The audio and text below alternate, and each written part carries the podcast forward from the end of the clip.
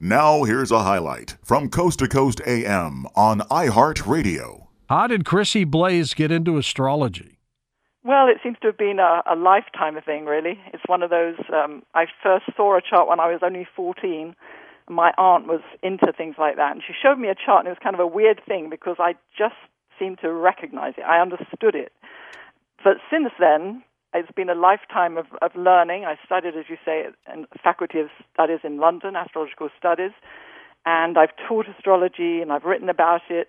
And it's great because I've been able to help people with many issues. But after a while, I realized that my main interest was um, to help people not just to sort of answer questions about their relationships and so on, which is important for all of us, but to help them to grow, to get through the difficulties, the challenges, the opportunities. And this is called uh, a type of astrology called evolutionary astrology. And this is what I'm really interested in. Um, I tend astrology tends to follow patterns. Mm-hmm. They're patterns of our karma, which are gained through the many lives. And in this life, an astrologer can look at a person's chart and see the patterns and help people to avoid falling into the same traps over and over again, which we tend to do. So. Well, as you got as you got into this, and uh, your aunt helped you along, did you have anybody who was truly influential in your studies that uh, really uh, helped you along? Uh, with astrology, I was kind of very much a loner, I suppose. Yeah. Uh, I was at the college, but I did a lot of studies on my own. I got into charts. So, no, I think I. It was mainly my aunt, and then later on, uh, I met Dr. King, my spiritual teacher, my master, and he helped me in other ways, but connected to astrology, learning about uh, a person's growth and evolution. So, I suppose you could say that. Was astrology trial and error for you? Did you get better and better and better the more you did it? Oh yes, absolutely. I mean, when you start, it's very um, concerning because you're dealing with somebody's life here, and you certainly can't take it lightly. Um, but on, on the one hand, astrology can be a very helpful guide if you, in a very short period of time, you can help people. But if you're looking at a whole chart and somebody has some really in-depth questions, then that can be difficult, and it takes many years, I found, to really hone it down. I mean, I know an astrologer who's a very good analytical astrologer, uh, but he didn't have the intuitive approach, and he said to somebody once, uh, You'll try something twice and you haven't succeeded, but the third time you will. And that person committed suicide. Oh So- my gosh! yeah. So you can see patterns, but you've got to look deeper than that. You've got to, you know, use your intuition, and it takes a while to develop that, really. Tell me the t- t- about the title to, to your book, "Earth: Astrology's Missing Planet." Tell me about that. Yeah, well, um, I think the Earth is a, a planet that uh, traditional astrologers don't take into account. And over the years, I've been teaching classes, uh, and people have often said to me, students have often said, why don't we take the Earth into account? And it seems obvious because here we are on the Earth. Um, we're touching this planet every day of our lives. And yet, in astrology, we take into account the farthest planet like Pluto, but not the Earth. So it doesn't really make sense. And then I remember also when I was young, uh, my my great aunt my, uh, left me some books, and one of them was you probably know the book uh, George Alice Bailey book called Esoteric Astrology. Yes, Yeah, that's one of the and, uh, classics. there was, it's, it's kind of difficult to understand because it's a whole different approach to astrology. But there's one line that just caught my attention, and that is there will come a time, and I'm paraphrasing here, when astrologers will have to take into account the influence of the earth. And that always, you know how you read something, George, and it kind of sticks with you over the years? It just stuck with me. And I kept thinking, well, I was waiting for someone to come up with, with um, an analysis of the earth in person's horoscope. And they never did. And finally, a couple of years ago, I wrote the book. So um, there could be other information out there. I'm sure there is, but I don't. I think my book is probably quite unique in the way that it's written.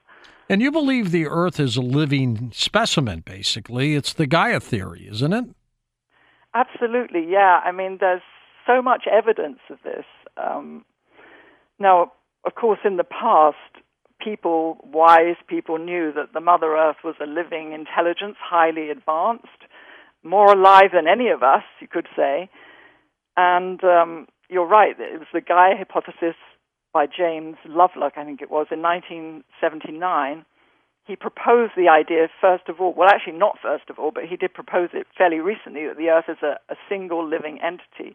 And actually, before him, in the 18th century, uh, James Hutton described the Earth as a type of superorganism. And there are many, many other examples about the Earth's breathing. This is very interesting.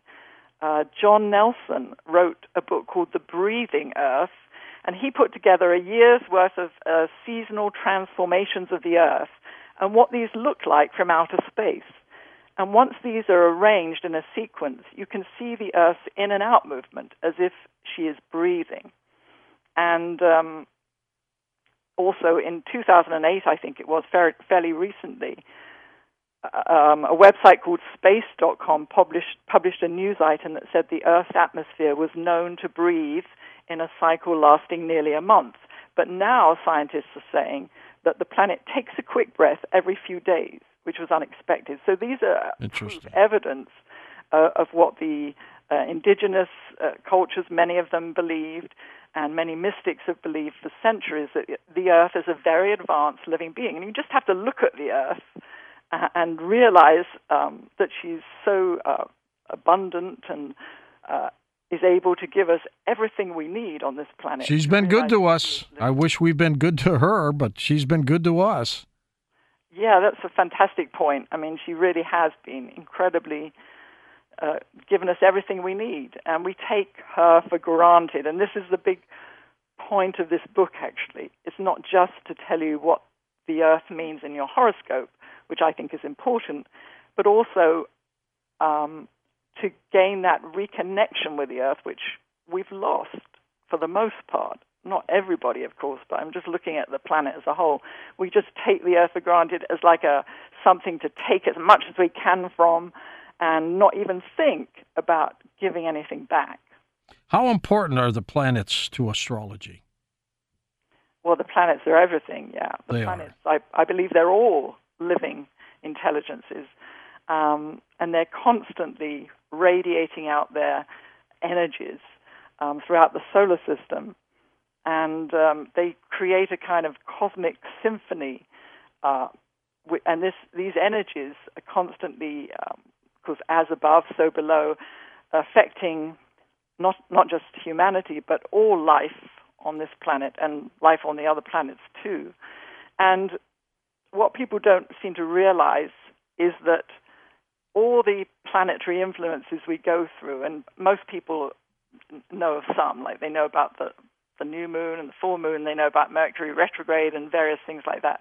All of the things that happen to us um, are good they're designed to help us to grow. But because we're so out of whack with what we should be doing on this planet, then sometimes they're very painful, the periods we go through. How important is Earth in the astrological chart? Or are they all important?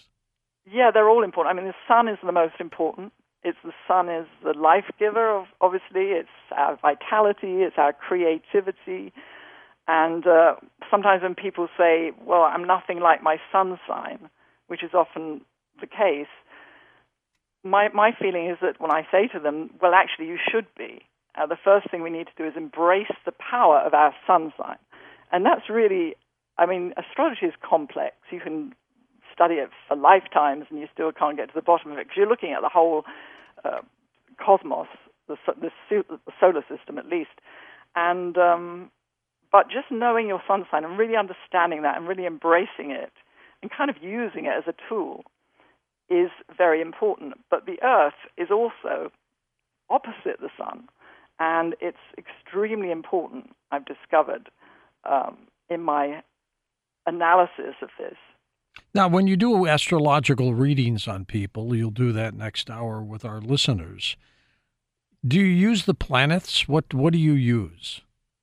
Well, actually, if they're just giving me their birth date, uh, the month and the day I think they're going to give me, all I can use really is I use the sun and um, I know I kind of know what's happening now in the heavens. So I kind of they give I put their sun in the middle of the chart of today, and can look at kind of more or less what's going on very very quickly. Are constellations important to astrology? Uh, not really so much for Western astrology. It's Vedic astrology uses the constellations, but Western astrology doesn't uh, use the constellations, even though it's very confusing because the signs of the zodiac um, have the same names as the constellations, but they're not. They're completely different, actually. I mean, all of us have a birth sign. How important is that? Like, I'm a Gemini. Yeah, I thought you must be a Gemini, George. How'd you know that? Well, you're like the messenger, aren't you? You're, you know, this is your destiny is to communicate. Uh, At least one of them is. that really is your the sun, and your opposite planet is Sagittarius. Interestingly, if you're Gemini, so it's like uh, to f- probably with a Gemini when you're younger, you're probably into everything, right? Everything. Always inquisitive. inquisitive. Yeah, you're asking the question why, and you're into this and into that and to the other. But the the Earth sign in Sagittarius is moving you into a, a, a sort of a focused direction, and not everybody makes it, but uh, you obviously did because this is your destiny that you're here. Obviously, the paranormal subjects is probably something that you've been interested in all your life. I would yep, say yep, sure Uh, has been. you're where you're meant to be. Uh, is astrology something that will be for somebody or could be in terms of predictions? Um, well, are you saying is it fatalistic or not? Well, not necessarily fatalistic, but I mean, is it changeable? It's changeable, absolutely. If you do a reading on somebody, does it mean it will happen or it could happen? Yeah, it's interesting you ask that because people who don't believe at all in astrology, it probably will happen. They'll fall into it, if you Right. like.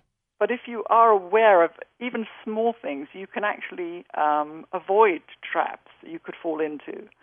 And this is the type of astrology I do. If I see, for example, somebody is coming out with a, a difficult health period next year, then I can um, sort of focus on helping them to, you know, overcome their bad habits health-wise and get into a routine of, you know, people still have to do it, but you know, I can suggest certain things that can alleviate the period that's coming up. If it's a relationship problem, you can sort of bring up things in advance where they can sort of sidestep it, not sort of fall into it. So it helps you to change what could be, if you know what I mean. Chrissie, has has the computer world helped astrologers?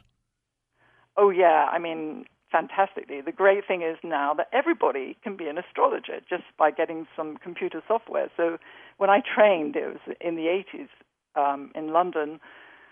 We didn't use computers; we had to use logarithms and so on, and that was kind of fun. But everything's so much easier now and quicker now. I think this is a good thing. It's part of this age in which we're living. You know that uh, things are fast, they're quick, and because astrology is so useful to everybody, just to even know a little, um, then I think it's a great thing. Yeah. How do you use astrology for yourself?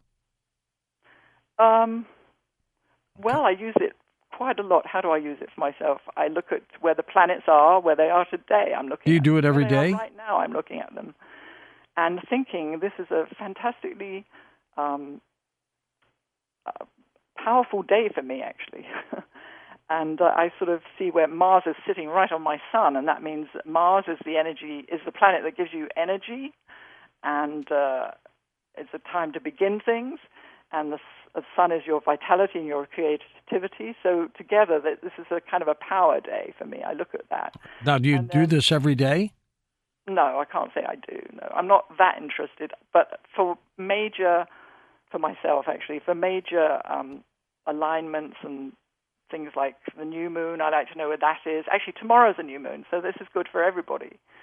Um, it's in Virgo, and it, it's a very good time to begin things, to um, plant seeds, if you like, um, not just in the garden, but you know, in your life.